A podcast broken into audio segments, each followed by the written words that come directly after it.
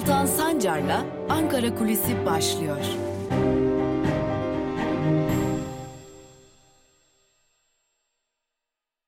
Merhabalar sevgili Özgürüz Radyo dinleyicileri ve YouTube hesabımızın sevgili takipçileri. Özgürüz Radyo'da Ankara Kulisi programıyla hafta içi her gün olduğu gibi bugün de sizlerleyiz. İyi bir gün dileyerek başlayalım programımıza. Tabi e, bugün neyi konuşacağız? Önce kısaca bir özetleyelim. E, bir yanda ekonomik kriz, bir yanda e, artan intiharlar, bir yanda esnaftan yükselen batıyoruz sesleri, bir yanda lebalep kongreler, ayrıcalıklı cenaze törenleri, bir yanda stadyumlara alınan ve alınmayanlar, taraftarlar, bir diğer yanda artık yeter demeye başlayan yurttaşlar, geçinemeyenler, canına kıyanlar. Evet, Türkiye'nin özellikle son bir yıldır giderek gündemine giren konular ağırlıklı böyle. Tabii daha fazla demokrasi sorunu, daha fazla özgürlük sorunu da bunun en önemli sebeplerinden biri. Hukukun üstünlüğü eleştirileri de bir yandan devam ediyor. Tabii bu sorunlar acaba iktidarın, AKP'nin ya da Cumhur İttifakı'nın bir bütün oy oranlarına yansıyor mu? Yansıyorsa e, bu anketler ve benzeri diğer AKP'nin genel merkezinden yaptırdığı anketler eğer iktidarın ve temsilcilerinin ve iktidarın yöneticilerinin önüne gidiyorsa neler düşünüyorlar? Önce şu sorunun cevabını vererek başlayalım. Evet, hem yapılan ve kamuoyuyla paylaşılan anketler hem de doğrudan doğruya AKP Genel Merkezi'nin özel olarak yaptırdığı anketler. Bunlar yalnızca oy oranlarıyla ilgili değil aynı zamanda toplumun sorunlara ve toplumun e, Cumhurbaşkanı Erdoğan'ın yönetimini onaylamasına yine aynı zamanda AKP sorunları çözebilir mi sorularına da yanıt arayan anketler. Ve bu anketlere gelen cevaplar AKP Genel Merkezi'nde de kaşları çatmış durumda, canları sıkmış durumda. Kamuoyuyla paylaşılan anketlerden biri Metropol'ün e, araştırma sonucu ve ciddi sonuçları ortaya koymuş durumda. Ve Metropol'ün araştırma sonucuna göre Cumhur İttifakı özellikle de AKP'nin oyları ciddi biçimde eriyor. Metropol her ay Türkiye'nin nabzı e, adı altında e, aylık anketler düzenliyor. Ve bu ay yani Nisan ayında geçtiğimiz ay diyelim daha doğrusu e, bu ankete katılanların ciddi bir bölümü artık AKP'den kopuşun işaretlerini veriyor. Zira ankete katılanların %27.1'i AKP'ye oy veririm yanıtını veriyor. Bir önceki ay ise bu araştırmada evet AKP oy veririm yanıtını verenlerin oranı %33.1 idi. Bu arada Nisan ayı araştırmasına göre kararsızlar ve yanıt vermeyenler yani cevap yok yanıtını tercih edenler yine Metropol'ün Nisan 2021 araştırmasına göre şöyle şekilleniyor. AKP %27.1, CHP %18.3 ki arada %9'dan daha az bir oy farkının olduğunu görüyoruz. Tekrarlayalım kararsızlar dağıtılmadan önce. İyi Parti %10.7 oranında oy alıyor. Milliyetçi Hareket Partisi 8.7, Halkların Demokratik Partisi 8.4, Ali Babacan'ın kurucusu olduğu DEVA 2.2 ve Saadet Partisi 1.6, Gelecek Partisi 1.4 biçiminde.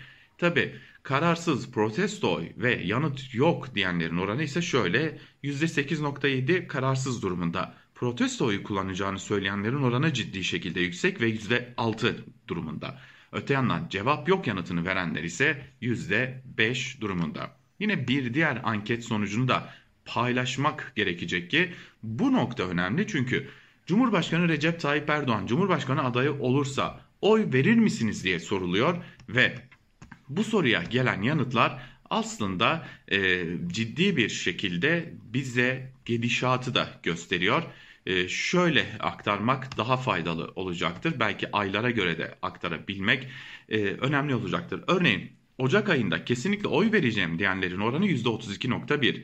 Hemen Şubat ayında 31.5'e, 15 Mart itibariyle %30.1'e, 31 Mart itibariyle 30.1'in de altına iniyor ve Nisan ayının sonlarına doğru ise %29'a düşüyor. Bunlar Cumhurbaşkanı Erdoğan'a kesinlikle oy veririm diyenlerin yanıtı. Bir de kesinlikle oy vermem, vermeyeceğim diyenler var ki giderek artış gösteriyor. Ocak ayında %44.6 oranında olan Cumhurbaşkanı Erdoğan bir daha aday olursa oy vermeyeceğim diyenlerin oranı e, özellikle Nisan ayının başlarında %49'a kadar yükseliyor. Ancak Nisan ayının ikinci yarısında yani sonlarına doğru ise %48.5'e inmiş durumda. Yani neredeyse toplumun yarısı Cumhurbaşkanı Erdoğan bir daha aday olursa kendisine oy vermem diye yanıt veriyor. Öte yandan kararsızlar Metropol'ün anketinin aksine e, Avrasya'da topladığımızda aslında %20 civarında çıkıyor. AKP'nin oyu %26.5 ki Metropol'ün araştırma sonuçlarından daha düşük. Öte yandan CHP'nin oyu %22.2, İyi Parti %11.2, HDP %9.3, MHP'de ise ciddi bir erime olduğu görülüyor e, Avrasya araştırmanın sonuçlarına göre ve %6.2. Gelecek Partisi 2.5, Saadet Partisi 1.1, DEVA yine 2.5 ve diğer partiler 1.2 oranında oy alıyorlar. Şimdi durum anketlere yansıyan tablolar böyle. Bir de AKP Genel Merkezi'ne giden o e, tablolar var ki bu durumdan bir tık daha yüksek olsa da orada da can sıkıcı sonuçların olduğunu görebiliyoruz. Ve bu durum açık bir biçimde artık AKP'ye yakın yazarların da e, köşelerine taşınmış durumda. Örneğin AKP'ye yakınlığıyla bilinen e, Habertürk yazarı Nagihan Alçı diyor ki 2023'e doğru yol ayrımında bir Türkiye var ve e, AKP'nin oyu ilk kez %30'un altına düştü. Hem konvansiyonel hem de sosyal medyada çok konuşulduğunu da belirtiyor bu durumun ve Nagihan Alçı şunu söylüyor. Türkiye'de siyasi kutuplaşma giderek derinleşiyor, gri alanlar azalıyor. Kesinlikle Erdoğan'a oy verim diyenlerin oranında bir düşük yok. Düşüş yok. Aksine küçük bir artış var. Aralık 2019'da yine rakam metropolü, metropol araştırmasında %33'müş. Şimdi %33,5. Aralık 2019'da Erdoğan'dan başka birine oy vermeyi düşünebilirim diyenlerin oranı %19 iken şimdi 14.9'a düşmüş. Buna karşı Erdoğan'a kesinlikle oy vermem diyenler Aralık'ta Aralık 2019'da %35.3 iken bu rakam %46.5'e çıkmış durumda diyor ve e, burada Cumhurbaşkanı Erdoğan'ın görev olayının da aslında e, azaldığına işaret ediyor. Öte yandan AKP'nin Yılmaz savunucularından Cem Küçük özellikle e, köşe yazılarında gösterdiği hedeflerin gözaltına alınması, tutuklanması, soruşturma açılması gibi e, daha önce de karşılaştığımız sonuçları olan Cem Küçük dahi artık AKP özel eleştiri yapmalı deme noktasına gelmiş durumda. Cem Küçük diyor ki CHP 30 yıldır 40 yıldır iktidar olamıyor çünkü özel eleştiri yapmıyor. Ama AKP öz eleştiri yapıyor. Bunu yapmalı. Hem kongreleri eleştirmeli, hem ayrıcalıklı cenazeleri eleştirmeli, hem de geçtiğimiz günlerde e, Giresunspor ile e, Adana Demirspor arasında gerçekleştirilen e, karşılaşmada taraftarların sahaya alınmasının e, ve burada ortaya çıkan görüntülerin AKP'ye kadar uzanmasının eleştirilmesi gerekiyor diyor. Aslında baktığımızda bir diğer yandan ekonomik krizle ilgili de AKP bir çıkış yakalayabilmiş değil. Özellikle 128 milyar dolar nerede kampanyasıyla CHP'nin yarattığı psikolojik üstünlük ve tam kapanma sürecinde e, özellikle esnafın artık isyan etme noktasına gelmesi hatta kimi esnafın hayatını sonlandırması e, AKP içerisinde de ciddi sıkıntıların baş göstermeye başlayacağına dair inancı güçlendirmiş durumda. Tüm bunları toparladığımızda ve anket sonuçlarıyla birleştirdiğimizde görüyoruz ki yurttaşlar hem hukuk hem demokrasi hem ekonomi tabii ki başta ekonomi olmak üzere ekonomi alanında VIP hayatlar e, alanında ciddi bir tepkiye sahip ve ortaya çıkan bu tepkisel durum AKP'nin giderek oy oranına da yansımaya başlıyor. Peki AKP'nin bunun için bir planı var mı? Elbette ki var. Yarın Ankara kulisinde de AKP'nin bundan sonra atacağı adımlara dair ne gibi planlar yaptığını, daha fazla özgürlük mü yoksa daha fazla polis devleti mi sorusuna ne cevaplar aldığımızı sizlerle paylaşmayı sürdüreceğiz. Ancak bugünlük Ankara kulisini noktalayalım. Bizden ayrılmayın. Hoşçakalın.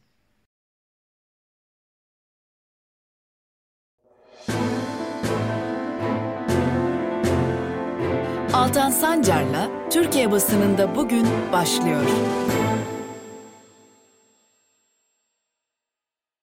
Merhabalar sevgili Özgürüz Radyo dinleyicileri. Haftanın ikinci gününde Özgürüz Radyo'da gazete manşetlerini ve günün öne çıkan yorumlarını içeren Türkiye basınında bugün programıyla bir kez daha sizlerleyiz.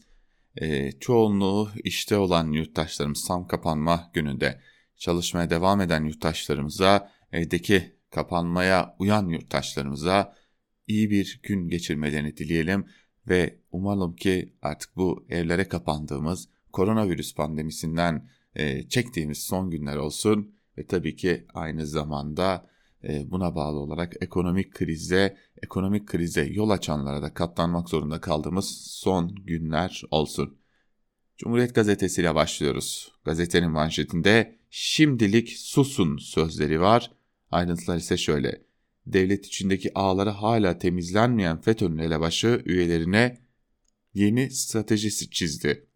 15 Temmuz darbe girişiminin ardından renklendirme adı verilen yöntemle çeşitli tarikat ve cemaatlere sızıp kamufle olan FETÖ üyelerine örgüt lideri Gülen yeni bir talimat verdi. Geçmişi düşünmekten bugün yapılması gerekenlerin yapılmadığını belirten FETÖ elebaşı, insanların hislerini tahrik etmeyin, konuşmayın diyerek yeni takviyenin işaretini verdi. Terör örgütü elebaşı Gülen son yazısında geçmişteki olumsuz hadiseler dirilmemek üzere toprağa gömülmeli gerekli tedbirleri almalı, buna göre stratejiler oluşturmalı izledi. Başsavcılıklar itirafçıların isimler vermesi sonucu çözülme noktasına gelen FETÖ'nün deşifre olmayan üyelerinin 15 Temmuz'a katılanlardan fazla olduğunu da vurgulamıştı deniliyor. İngiliz hastaya karantina tatili başlıklı bir haber, İngiltere'nin Hint varyantı nedeniyle Pakistan'dan gelen vatandaşları için 1750 sterlin karşılığında 10 günlük zorunlu karantina şartı getirmesinin ardından İstanbul ucuz ve kısıtlamasız karantina merkezine döndü. İngilizler bu süreyi kısıtlama getirmeyen Türkiye'de geçiriyor. İngiltere'de kapanmak istemeyen İngilizler bu bütçeyle 10 gün kısıtlamaya tabi olmadan turist olarak dolaşıyor. Türkiye İngiltere'nin kırmızı listesinde olmadığı için ülkesine gittiğinde normal yaşamına dönüyor. Bu durum mutantın Türkiye'de yayılma riskini de artırıyor deniliyor haberde. İşte buna AKP'nin e, salgını yönetme stratejisi diyoruz. Daha doğrusu yönetememe, idare etme. Ve gelelim Evrensel'e. Taş gibi yalan manşetiyle çıkmış Evrensel Gazetesi. Hemen ayrıntılarını paylaşalım. AKP Genel Başkan Yardımcısı Hayati Yazıcı'nın İkizdere'de açılacak taş ocağı ile ilgili böyle taş yalnız İkizdere'de bu vadide var sözünü bölgeden numune alınmadığını gösteren ÇED raporu yalanladı. Rize İkizdere ilçesi İşkencedere Vadisi'nde yapılmak istenen taş ocağı ile ilgili Hayati Yazıcı böyle taş yalnızca İkizdere'de bu vadide var. Mühendisler araştırmıştı demişti. ÇED raporunu inceleyen jeofizik mühendisi Doktor Savaş Karabulut, Enerji Bakanlığı'na bağlı mühendisler tarafından numune alınmasına ihtiyaç duyulmamıştır cümlesinin Hayati Yazıcı'yı yalanladığını söyledi. Bilimsel metodolojiye dayanarak İkizdere'deki bazalt turu için özel denmiyor diyen Savaş Karabulut, Cengiz Holding'in bu bölgedeki bazaltı kullanmak istemesi tamamen karı maksimumda tutma çabasıdır.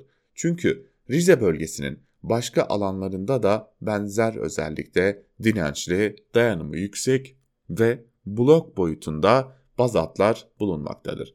Ama onları taşımanın maliyeti Cengiz Bey'e çok geleceği için e, kendisinin abileri ona bir iyilik, bir tırnak içerisinde söyleyelim bir güzellik yaparak e, böylece zorlanmamasını sağlamış oldular. Ve gelelim Bir Gün gazetesine. Bir günün manşetinde mutfaktaki yangın var. Hemen ayrıntılarını aktaralım. TÜİK Nisan ayı enflasyonunu %17.14 olarak açıkladı. Bu oran son 23 ayın rekoru. Üretici fiyat endeksi ise %35'i geçti. Bu rakam enflasyonda yukarıya doğru ivmenin devam edeceğini gösteriyor. İktidarın beceriksiz uygulamaları yurttaşı yaktı. Para basıp kredi adı altında sermayeye dağıttılar.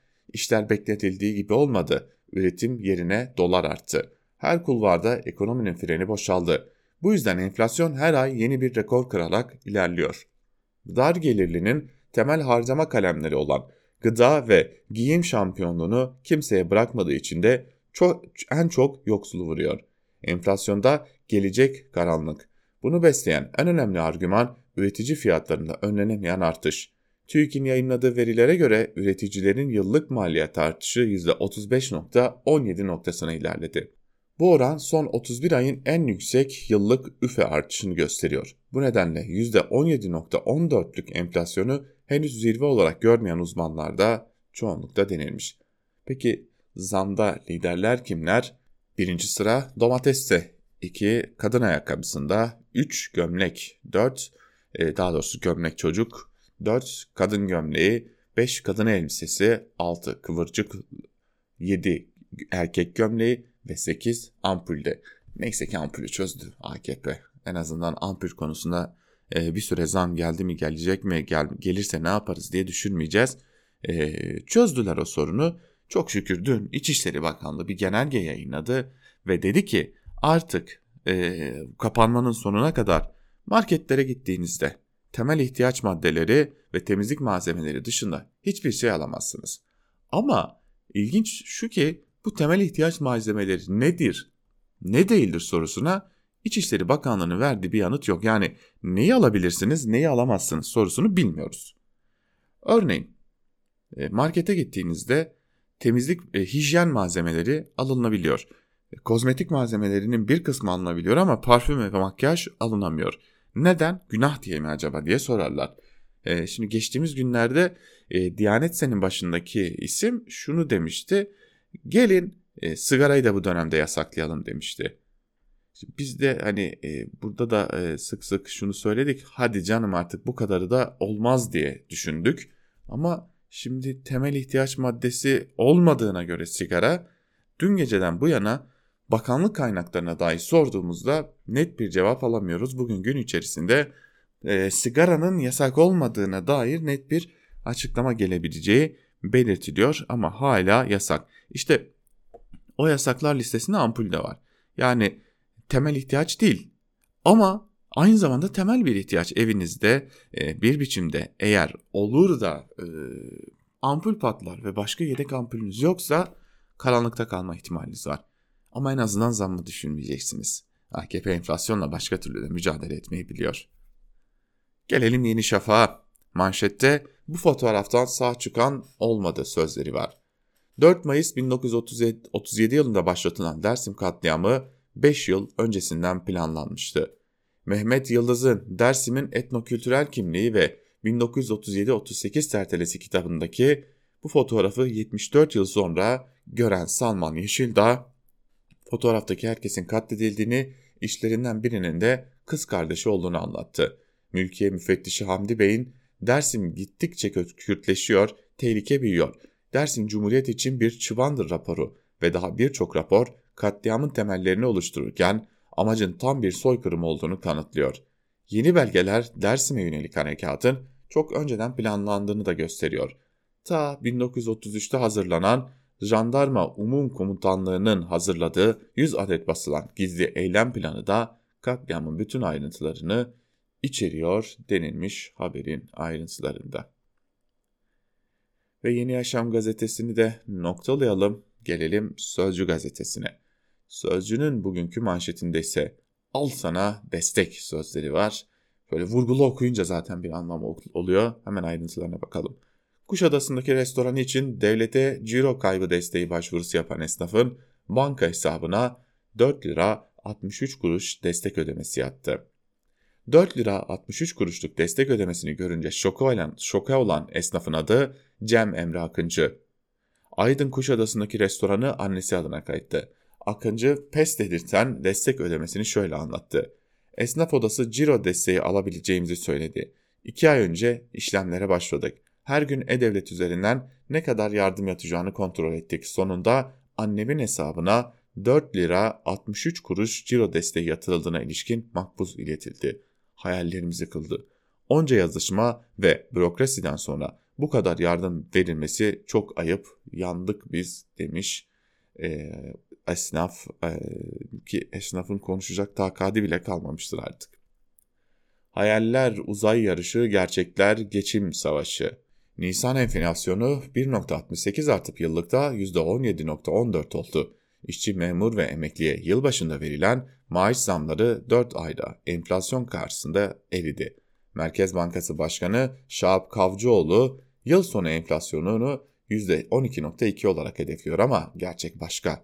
Hayat pahalılığı aldı başını gidiyor. Enflasyon yıllıkta %17.14 ile 23 ayın zirvesine çıktı. Çarşı pazarda ise gerçek enflasyon %30'lar 40'larda. Astronomik fiyatlar uzaya çıkmış halde deniliyor haberde. Ve Karar Gazetesi'ne bakalım. Hedef 12 günde mucize manşetiyle çıkmış. Ayrıntılar şöyle. Daha sıkı önlem gerekirken 1 Mart-13 Nisan normalleşmeleri salgında en kötü 20 güne daveti oldu. Vahim tabloya rağmen Erdoğan'ın ardından Turizm Bakanı da 17 Mayıs'ta vaka 5000'e düşecek dedi. Ancak hem uzmanların yaygın aşılama olmadan zincir kırılmaz uyarıları hem de benzer durumdaki ülkelerin tavizsiz kapanma ve yaygın aşıya rağmen aylar sonra vakaları dizginleyebildiği gerçeği iki haftada bu iş nasıl olacak sorusuna yol açmış. Tabi bu işin nasıl olacağını biz söyleyelim. Vaka sayısını Sağlık Bakanlığı açıkladığında ve şeffaflık ortada olmadığında bu iş olmuş olacak. Evet, arka planda vaka sayıları artmaya devam edecek, arka planda insanlar ölmeye devam edecek ama unutmayalım her şey turizm için. Her şey ülkemizin ekonomik refahı için. Hoş zaten virüs düşünürseniz yoktur. Bu durum Çernobil faciasından sonra kameralar karşısında çay içen bakandan farksız bir konumda olduğunu bu yönetimin göstermiş oluyor. Gelelim iktidarın gazetelerine. Sabahın manşetinde kaçaksever er doğdu sözleri var. Ayrıntılar işte şöyle. Çeşme'deki villasında kaçak tadilat skandalına imza atan CHP'li Aykut Erdoğdu bu kez Mola'da iskansız lüks binadan 5 milyon liralık daire aldı. Dairenin olduğu bina projeye aykırı imalatlar yapıldığı için iskan alamıyor. Binanın Kadıköy Belediyesi'ndeki iskan takibini müteahhit yerine Erdoğdu yapıyor.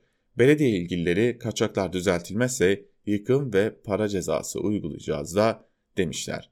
Kime demişler? CHP milletvekiline. Belediye kime ait? CHP'ye. Demek ki CHP milletvekili bu iş olsun diye bastırmasına rağmen Kadıköy Belediyesi sen milletvekili olabilirsin ama bize kanun ne emrediyorsa onu yaparız diyebiliyorlar. Bırakın milletvekilini danışmanının kardeşinin e, oğlu bile arasa eli ayağı birbirine giren AKP'liler geldi aklıma. Ve gelelim Hürriyet'e. İşte kademeli açılma planı manşetiyle çıkmış Hürriyet. Daha kapanmanın ortasına bile gelmedik hemen açılmayı düşünmeye başladılar. Kapanmanın sonucunu izleyen hükümet 17 gün sonunda açılmanın nasıl olacağını da değerlendiriyor. Açılma aşama aşama yapılacak. 1. İlk aşamada okulların açılması ve sınavların yapılması planlanıyor. 2. Bir sonraki aşamada tek dükkan olarak tanımlanan kuaför, berber gibi küçük esnaf hizmete gelecek. 3. Kafe ve restoranların açılması ise yine masa sınırlaması ve dış mekan şartıyla 3. aşamada gerçekleşecek. Uzmanlar bayram dönüşünde istenilen rakamlara inilirse ancak 17 gün önceki kısıtlamalara dönülebileceğini vurguluyor.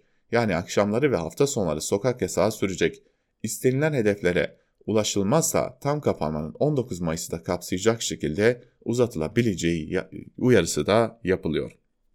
Ulaşırsınız, rakamlarla oynamak sizin elinizde, ulaşırsınız, e, hiç merak etmeyin diyelim. En azından biz teskin etmiş olalım. Çünkü iktidarı telaşlı görüyoruz ama en azından biz onları bir teselli edelim ki çok da üzülmesinler.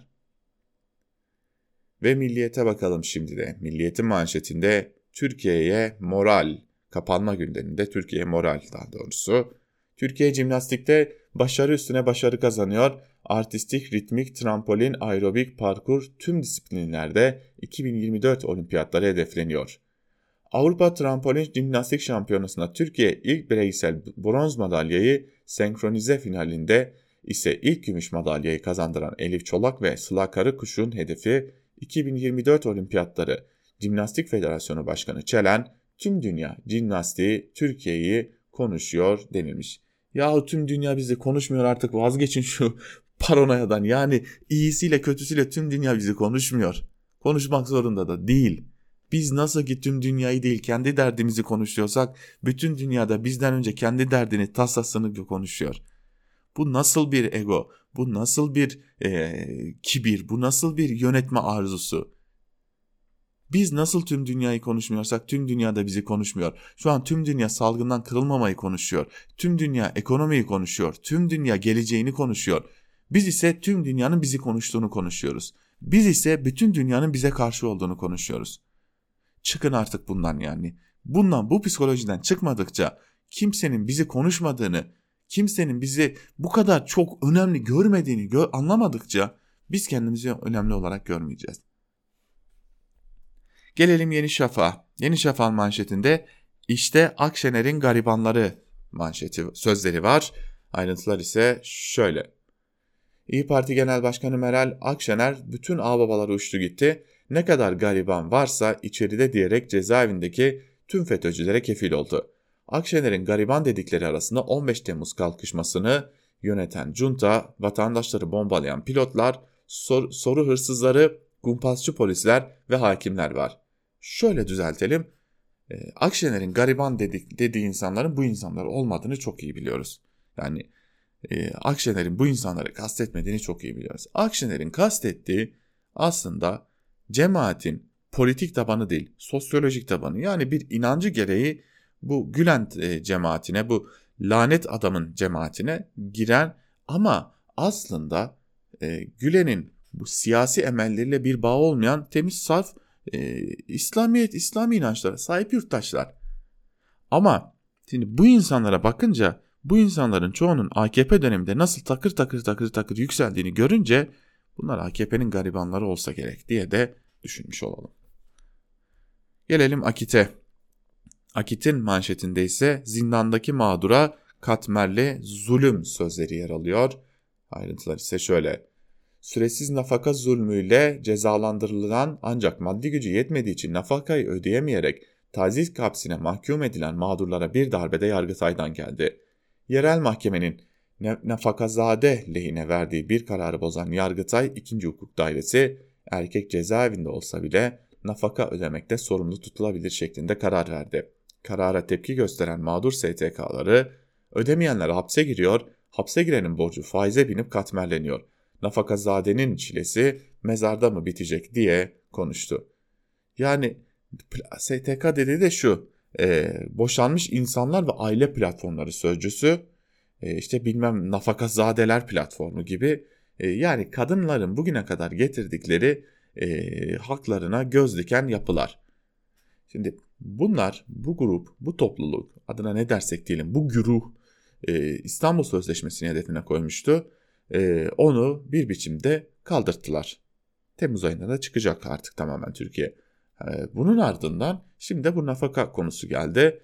Bakın görün bir günlük bir e, meclis açıldıktan sonra bir e, çabayla e, işte bu nafaka konusunun da bu iktidara yakın güruhun istediği şekilde değiştirilmesi için bir çaba harcanacak. Neyse ki gazete manşetlerini noktalıyoruz e, ve geliyoruz günün öne çıkan yorum, yorumlarına. Günün öne çıkan yorumlarına ekonomiyle başlayalım. İlk olarak Cumhuriyet'ten Erdal Sağlam'ın enflasyon ve faizde daha kötüsü gelebilir başlıklı yazısını paylaşalım sizlerle. Dün açıklanan enflasyon rakamlarıyla birlikte tüketici fiyatlarındaki yıllık artış oranı %17'yi aştı. Şimdi bu rakamın en kötü rakam olup olmadığı bundan sonra enflasyon ve faiz oranlarının e, ne olacağı tartışma konusu. Baz etkisi nedeniyle önümüzdeki birkaç ay yıllık enflasyonun daha fazla artmayacağını bekleyenler çoğunlukta. Buna karşılık 6 Mayıs'ta toplanacak para politikası kurulu toplantısında Merkez Bankası'nın iktidarın çok istemesine rağmen indirimine başlayamayacağı, faiz indirimine başlayamayacağı tahmin ediliyor. Merkez Bankası'nın faiz oranlarında bu yıl indirim yapması bekleniyor ama ne zaman yapabileceği konusunda yerli ve yabancı uzmanların değişik görüşleri var. Bunun nedeni de enflasyonun bundan sonra daha fazla yukarı çıkamayacağı varsayımı. Bu çerçevede bu yıl en sonunda enflasyon oranlarının %13-14 oranına ineceği tahminleri ağırlık kazanıyor.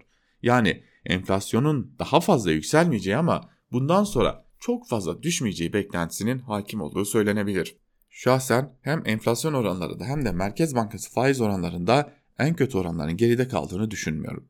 İktidar klasik hale gelen yanlış ekonomi yaklaşımı nedeniyle bulduğu ilk fırsatta faiz indirimine gitmek isteyecektir.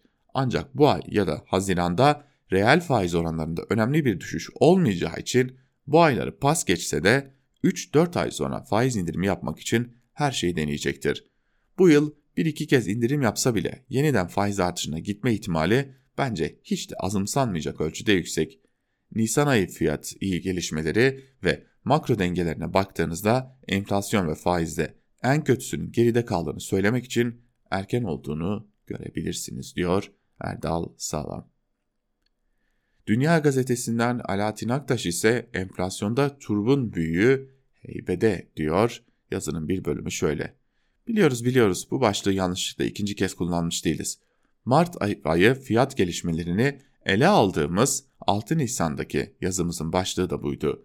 Zaten bu sefer ikinci bölüm olduğunu vurguluyoruz. TÜİK dün Nisan ayının verilerini açıkladı. Oranlar süper. Yurt içi üfe Nisan ayında %4.33-34 oranında arttı. Bu şimdiye kadar görülen yani 2000, 2003'ten bu yana görülen en yüksek 3. aylık artış. Yine yurt içi üfe yani üretici fiyat endeksi daha önce en yüksek artış %10.88 ile 2018'in Eylül %6.60 ile e, yine aynı yılın Ağustos ayında göstermişti. Üretici fiyatları artar da tüketici fiyatları durur mu? TÜFE Nisan ayında %1.68 arttı. 4 aylık artış %5.45, yıllık artış ise %17.14 oldu.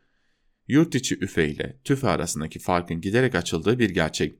Bu farkı ele aldığımız zaman yazımızda iki endeks arasındaki geçişkenlikle ilgili kısa bir değerlendirmeye yer vermekte yarar görüyoruz.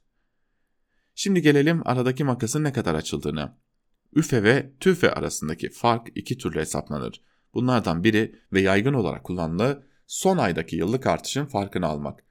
Buna göre Nisan'daki yıllık artış üfede %35.17, tüfede %17.14 ve bu iki oran arasında 18.03 puanlık fark bulunuyor. Dikkat etmekte fayda var. Fark yüzde değil puan. Dolayısıyla tüketici ve e, üretici fiyatlarında Nisan ayı itibariyle oluşan yıllık artış arasında 18.03 puanlık iki endeks Nisan ayındaki düzey arasında ise %20.53'lük bir fark var. Nisan için hesapladığımız %20.53 iki endeks arasında 2003 Şubat'ından bu yana geçen 18 yıllık aşkın sürede oluşan en büyük fark. Üstelik bu fark geçen yılın Temmuz'undan bu yana sürekli açılıyor. Zaten iki endeks, iki endeks arasında üfe lehine %10'u aşan fark son 4 yıldır görülüyor. İki endeks arasındaki fark %20'yi aştı ve giderek artıyor ama bu fark bir yerde duracak. Hatta geri dönüş yaşanması ve makasın daralması da beklenmeli. Üretici fiyatları azalmaya başlasa bile bunun tüketiciye yansıması hemen gerçekleşmeyebilir. Bünyeye bir zehir girmeye görsün. Nasıl ki geçen yıl Kasım'dan sonra kurda artış e, durup gerileme başladığında bile fiyatlar zehrin bünyedeki tahribatı gibi artmayı sürdürmüştü. Bu kez de üretici fiyatları gerilese bile bu maliyet zehri yüzünden tüketicide öyle hemen düşüş olmaz. Dolayısıyla tüketici fiyatlarındaki %17'lik düzey bile bakarsanız aranır hale gelmiş. Kaldı ki kur artışı beni unutamazsınız diyor diye de devam etmiş yazısına Aktaş. Gelelim gazete duvardan Murat Sevinç'in varlığımız sömürenlere armağan olsun başlıklı yazısına yazının bir bölümünde Sevinç şunları kaydediyor. Siyaset ve siyasetçi. Eh savaş çıkarıp sağa sola işgal edeceksiniz. Bir insan nasıl olup da başkasının toprağına gidip durup dururken hiç tanımadığı ve kendisi gibi yoksul olan bir diğer insanı öldürebilir. Milliyetçilik hiç fena fikir değil. Hem yabanilere, az gelişmişlere biraz medeniyet ve özgürlük götürmenin ne zararı olur ki? Fakat Fransa'dan tüm kıtaya ihraç edilen milliyetçilik her zaman yeteri kadar etkili olmayabilir. Bu yüzden din sosu da eklemek gerekir. Mussolini Papa ile anlaşır, Vatikan kurulur, okullara haç asılır, savaş esnasındaki büyük suçlar e, biraz görmezden gelinir. Hem kilise tarihi boyunca aynı şeyi yapmamış mıydı? Savaşırken ölmek şans, madende ölmek büyük fedakarlık, hasta bakarken ölmek, inşaatta ölmek, gemi yapımında ölmek. Fedakarlık yoksulun işi kuşkusuz. Mülk sahipleri ise o fedakarlığın sunulacağı koşulları hazırlar. Sömürü çarkının dönebilmesi için bir de büyük devlet adamlarına gerek var. etkileyici nutuklar atan, kitleleri peşinden sürükleyebilecek büyük siyasetçilere, ordularını vahşinin üzerine sürebilecek büyük kahraman komutanlara, yalanı ve acımasızlığı yalanlarla kapatacak büyük ve afili gazetelere, dalaverici yazarlara, şöhretli medya patronlarına, sürekli yalan söyleyen, sömürünün görünmez hale gelmesi için kırk takla atan, bunun için kendi dünyalarında süslü püslü sömürü çarkları icat eden bilim insanlarına akademiye. Muhterem okur, bu kadar gevezeliğin nedeni yalnızca oturduğum yerde sinirlenip durmam değil. Asıl olarak bir söyleşi ve bir belgeselden söz etmek istiyorum. Çok iyi bir söyleşiyle nefis bir belgesel. Bu hafta devlet yapamıyorsa aşıyı biz alalım önerileri üzerine bir iki satır yazacaktım. Aşı sohbetleri esnasında Türkiye liberallerinin devlete, topluma, sosyal haklara ve zihinlerdeki fantastik komünizm ve komüniste ilişkin söylemlerine bakınca. Sosyalist düşünürleri geçtim, John Locke, Adam Smith, Hayek filan mezarından çıkıp ya sakin olun devir çok farklı artık. Bakın bilişim devrimi üretim ve verimliliğin mantığını değiştirdi. Hem o görünmez el o kadar da görünmez değil dese memleket liberalini ikna edebileceklerini zannetmiyorum.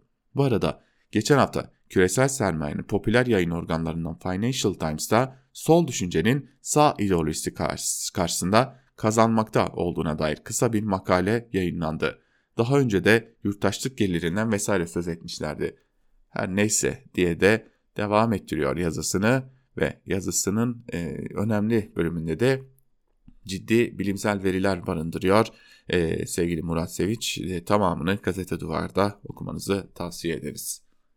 Gelelim T24'ten Mehmet Yılmaz'ın yazısına. Rejimin mafya reisi tercihini değiştirince başlıklı yazının bir bölümünde şunlar kaydediliyor. Kaçakçılık ve organize suçlarla mücadele dairesi geçtiğimiz Mart ayında Antalya'da örgütlü suçlarla mücadele esaslarını belirlemek için üst düzey bir toplantı yapmış. Hangi mafya şefinin kaç askeri olduğu da bu toplantıya sunulan bir raporda yer alıyor. Daha ayrıntılı bilgi için de T24'te yayınlanan Mafya Operasyonları ve Sedat Peker dosyası başlıklı yazısını okuyabilirsiniz. Gazete yönetirken bu tür haberleri çok severdim. Mesela bu haberin tam sayfa infografiği çok uygun. Mafya şeflerinin fotoğrafları her birinin kaçar askeri olduğu faaliyet alanları, sorumluluk bölgeleri, birbirleriyle çapraz ilişkileri, kim kime dost, kim kime düşman, siyasi bağlantıları gibi ayrıntılarla fotoğraflar gibi sayfa yapılabilirdi. Günümüzde gazeteler arasında satış rekabeti kalmadığı için yayın yönetmenlerinin ilginç gazete yapma dertleri de yok tabi. Neyse konumuz bu işin bizim mesleği ilgilendiren kısmı değil. Mesela mafyanın emniyetin bu kadar ayrıntılı bilgisine rağmen nasıl olup da memlekette cirit atabildiği sorusu. Ve bu soru Türkiye gibi ülkelerde her zaman ve her zaman siyasetle ilgilidir. Siyasi otoriterinin izin verdiği mafya grupları güçlenir, diğerleri ezilir. Tabi bunların ezilmesine üzülecek değiliz de siyasi hamiliğin bazı mafya gruplarını güçlendirmesinden kaynaklanacak tehlikeleri dikkat çekmek istiyorum. Geçenlerde Sedat Peker isimli bir mafya patronuna karşı büyük bir polis operasyonu yapıldı, evi basıldı. Peker hatırlarsanız çok yakın geçmişe kadar rejimin bekçilerinden biriydi üniversite hocalarını oluk oluk akıtacağı kendi kanlarında boğmakla, kanlarıyla duş almakla tehdit eden Peker o günlerde el üstünde tutuluyordu. Sonra günün birinde Devlet Bahçeli Alaaddin Çakıcı'yı hatırladı. Çakıcı'nın hapisten çıkması ve iktidar ortağının zirvesiyle yakın ilişkisinin Peker aleyhine gelişmeler doğurması sürpriz olmadı. Belli ki mafya savaşları artık siyaset düzleminde de sürecek ve hakim siyasi anlayış kendi mafyasıyla yola devam edecek gazeteci dövdürmekten tutun da adam vurdurmaya kadar uzanacak bir işbirliğinin zemini böyle ilişkilerle oluşur. Radikalde Susurluk kazası ile ilgili ortaya çıkan ilişkiler ağını takip ederken böyle bir tabloyu ortaya koyabilmiştik. Kandırılmaya son derece açık olan Erdoğan'ı bu vesileyle eski tecrübeleri gözden geçirmeye davet etmek istiyorum. Bu tür ilişkilerin derinleşmesinden zarar görecek olan çevrelerden biri kuşku duymasın ki ülkenin meşru yönetimleri olur. Ben Erdoğan yerinde olsam bu mafya raporunu okur, sonra da Süleyman Soylu'yu çağırır, bunların nasıl olup da hala sokaklara hakim olabildiklerini sorardım diyor yazısının bir bölümünde Mehmet Yılmaz. Peki Yılmaz'ın e, hitap ettiği Soylu'ya dair bir yazı var mı? Var. Yine T24'ten Yalçın Doğan. Süleyman Soylu'ya bir soru yöneltiyor. Bu nasıl bir uygulama diyor. Bir bölümü şöyle. Polis hayli sert ve hiç oralı değil. Evinize nasıl dönerseniz dönün bizi ilgilendirmez. Nasıl ilgilendirmez? Hem de nasıl ilgilendirir? Olayın öyküsü ise korona ve tam kapanma günlerinde hepimizi ilgilendirir. Torba, Bodrum. 1 Mayıs Cumartesi günü saat 12-12.30 suları. İkisi 85, diğeri 60-65 yaşlarında iki kadın ve iki erkek yurttaş Torba'da evlerinin hemen önünde evden uzaklaşmadan yürüyüşe çıkıyor. Sağlıkları açısından çıkmaları ve her gün birkaç saat yürümeleri şart. Yürüdükleri yer deniz kenarı ve evlerinin önü. Yürümek zorunda kalan kadınlardan birine doktor tavsiye ediyor. Dizlerinizdeki sorun nedeniyle her gün mutlaka yürümeniz şart. Yoksa kötürüm kalırsınız. Doktor söylemekte kalmıyor bir de rapor veriyor. Diğer üç kişi de yine evlerinin önünde yürüyor. Tam yürürken polis geliyor. Ne işiniz var burada? Pek de nazik olmayan bir tavırla. Yürüyen dört kişi durumu anlatıyor. İşlerinden 60 yaşındaki kadın ben eşlik ediyorum yalnız kalmasınlar diye insani bir yaklaşım. Durum anlatılınca polis doktor raporun var mı? Var ama evde. Polis kararlı kimliğinizi gösterin. Ev şurada hemen 100 metre ileride polis kararlı. Kimliğiniz yok. Kimlik numaralarınızı da ezbere bilmiyorsunuz. Sizi karakola götüreceğim. Kimliklerini gidip evden almak önerisine polis kulaklarını tıkıyor, izin vermiyor. Aynı polis telefon ediyor. Kadın polis gelsin diyor. Biraz sonra kadın polis geliyor, polis arabası ve doğru Bodrum karakolu. Bu ne biçim iş? Bu ne biçim tavır? 60-65 yaşlarında ve 85 yaşlarında iki kadın, iki erkek yurttaş polis arabasında durup dururken karakol yollarında. Karakolda getirdikleri insanları içeri almıyorlar.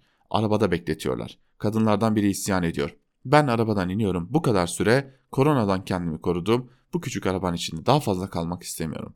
Polis 85 yaşlarındaki kadının kızını arıyor. Annesinin kimlik numarasını öğreniyor. Amirine dönüyor. Baktım bir suçları yok. Amiri bırak gitsinler diyor. Gitsinler de nasıl gitsinler? Bodrum'la Torba arası onların oturduğu yer 7-8 kilometre. Cepte para yok. Taksi var mı? Yok. Cumartesi tam kapanma ya. Karakolda serbest bırakanlar evlerine nasıl döneceklerini sorarken başından beri insanlara sert davranan polis bana ne nasıl dönerseniz dönün diyor. Sıradan ve basit gibi görünen bu olay aslında tam kapanma sırasında polisin ders çıkarması gereken bir örnek. İçişleri Bakanı Süleyman Soylu'ya soruyorum. Polis daha anlayışlı ve nazik davranamaz mı? Polisin bu anlaşılmaz sert tutumu neye bağlıyorsunuz? Kimlik almak için evlerine gitmelerine izin vermemek neyin nesi? Hem durup dururken karakola götürüp hem de nasıl dönerseniz dönün demek neyin nesi?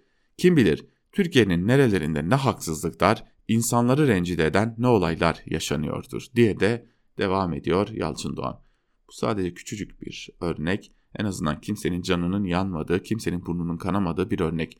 Ama kim bilir tam da Yalçın Doğan'ın dediği gibi bu ülkenin başka köşelerinde ne gibi zulümler yaşanıyordur. Bu yazıyla birlikte bugünlükte Türkiye basınında bugün programını noktalamış olalım. Yarın yine Özgür Radyo'da görüşebilmek umuduyla. Hoşçakalın.